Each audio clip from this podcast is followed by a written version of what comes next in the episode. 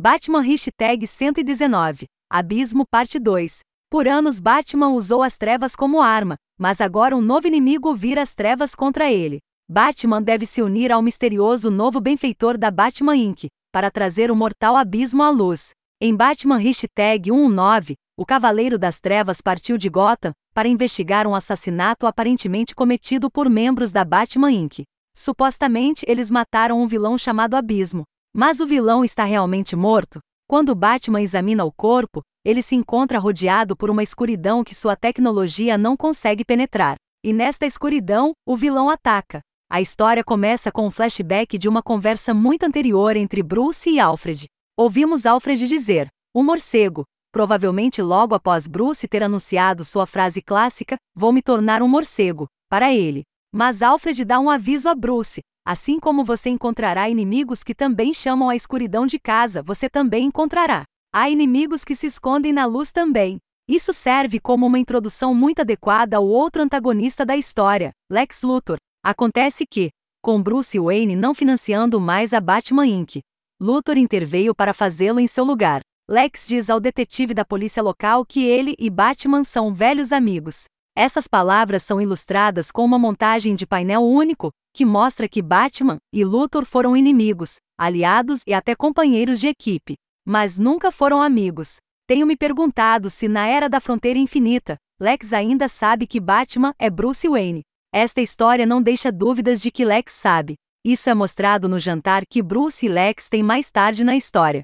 Lex faz uma oferta para financiar a guerra de Batman contra o crime, mas Bruce percebe que isso colocaria sob o controle de Lex. O que é uma situação intolerável. Williamson nos dá um vislumbre do personagem de Lex, mostrando que Lex comprou uma garrafa de vinho rara de 20 milhões de dólares para o jantar. Lex despeja dois copos em seguida, joga o resto no chão. Lex só vê a si mesmo e a Bruce como dignos dessa despesa extravagante.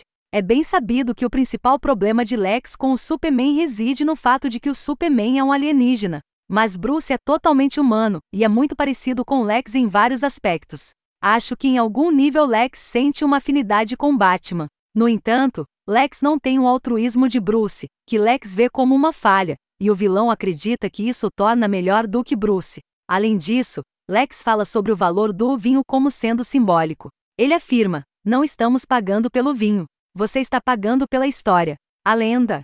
Lex está literalmente falando sobre o vinho, mas metaforicamente falando sobre o Batman. E Lex acredita que o Batman é uma mercadoria que pode ser comprada, dizendo: Mas todo mundo tem um preço, até você, Bruce. A história termina com Batman sendo deixado cego por Ais, o que apresenta a Bruce um desafio extremamente difícil. Como diz a próxima edição, próximo, o morcego cego deve libertar o Batman Inc. A cegueira parece um desafio especialmente adequado para um herói com um motivo de morcego mas tenho certeza de que Batman estará à altura do desafio nas próximas edições. Há também uma história de backup com Mia Maps Mizoguchi. Maps é um dos meus personagens favoritos do extinto título Gotham City Academy. Então, fiquei muito satisfeito em vê-la retornar. Esperançosamente, esta história é DC testando as águas para um renascimento desse título. O Maps está preocupado com um colega que desapareceu recentemente. Ela suspeita que o desaparecimento de Lindsay pode estar relacionado a relatos de partes de corpos humanos sendo destruídos nas margens do rio Gota. Ela decide investigar o desaparecimento de sua amiga, vestindo uma fantasia de Robin para fazê-lo. Mas ela não é a única que está investigando o caso. Em uma festa organizada por seus pais, ela conta a Bruce Wayne sobre suas preocupações, despertando seu interesse. Então não é surpreendente que ela encontre o Cavaleiro das Trevas quando invade a casa de Lindsay. Assim começa uma improvável parceria entre os dois. Mesmo que Maps não seja oficialmente um Robin, ela meio que concorda com essa história, o que é um verdadeiro deleite. Uma coisa que notei nas duas histórias é a escolha do Baksui pelos artistas.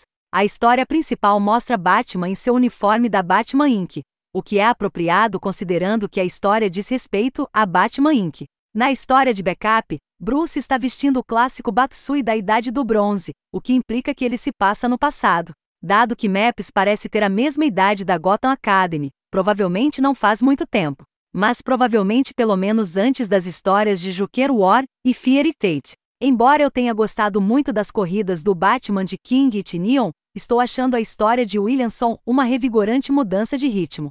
Depois da corrida épica do Flash de Williamson, tenho grandes expectativas para a corrida do Batman. Até agora, ele não está decepcionando, já que estou totalmente apaixonada pela história de backup de Kershaw com Maps. O Batman Hashtag 119 tem sido um deleite absoluto para todos.